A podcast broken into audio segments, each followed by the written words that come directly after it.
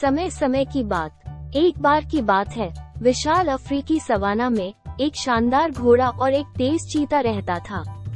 घोड़ा अपनी ताकत और धीरज के लिए जाना जाता था, जबकि चीता अपनी गति और छरहरेपन के लिए जाना जाता था। एक दिन, घोड़ा और चीता एक पानी के कुंड के पास मिले।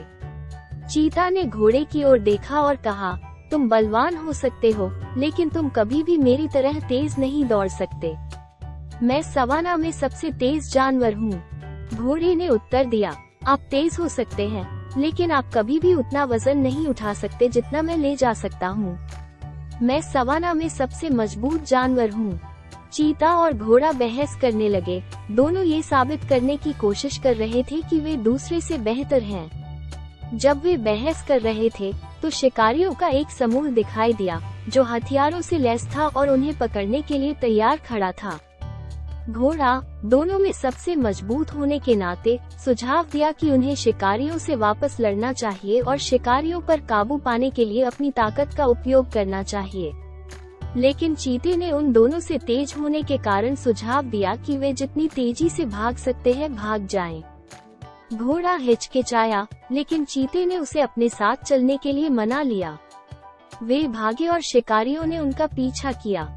दोनों तेज गति से दौड़ रहे थे, लेकिन एक समय बाद दोनों ही संभलने के लिए संघर्ष कर रहे थे। चीता फुर्तीला और तेज होने के कारण बहुत आगे निकल गया परंतु बहुत देर भागने के बाद घोड़े ने पीछे मुड़ के देखा कि चीता अब थक रहा है। वो जानता था कि अब उसे उसकी मदद करनी पड़ेगी, इसलिए वो उसके पास वापस दौड़ा और बोला, मेरी पीठ पर कूदो, मैं भार लेके भी तेज भाग सकता हूँ, और मैं तुम्हें सुरक्षित निकाल ले जाऊँगा। घोड़े की दयालुता और त्वरित सोच से चीता चकित रह गया। वो उसकी पीठ पर कूद गया, और घोड़ा जितनी तेज़ी से दौड़ सकता था दौड़ा, और चीते को सुरक्षित स्थान पर ले गया। घोड़े और चीते दोनों ने महसूस किया कि चीते की गति और सूझबूझ उतनी ही महत्वपूर्ण थी जितनी की घोड़े की ताकत और गति।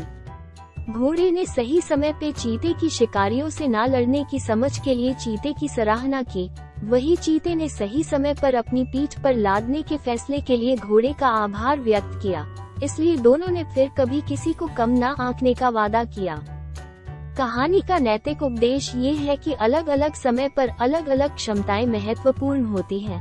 इसलिए हमें अपनी क्षमताओं के आधार पर दूसरों की क्षमताओं को कम नहीं आंकना चाहिए हमें दूसरों की अनूठी प्रतिभाओं और कौशलों को पहचानना और उनकी सराहना करनी चाहिए और चुनौतियों पर काबू पाने के लिए मिलकर काम करना चाहिए। घोड़े और चीता ने एक दूसरे की क्षमताओं का सम्मान करना और खतरे से बचने के लिए उनका एक साथ उपयोग करना सीखा।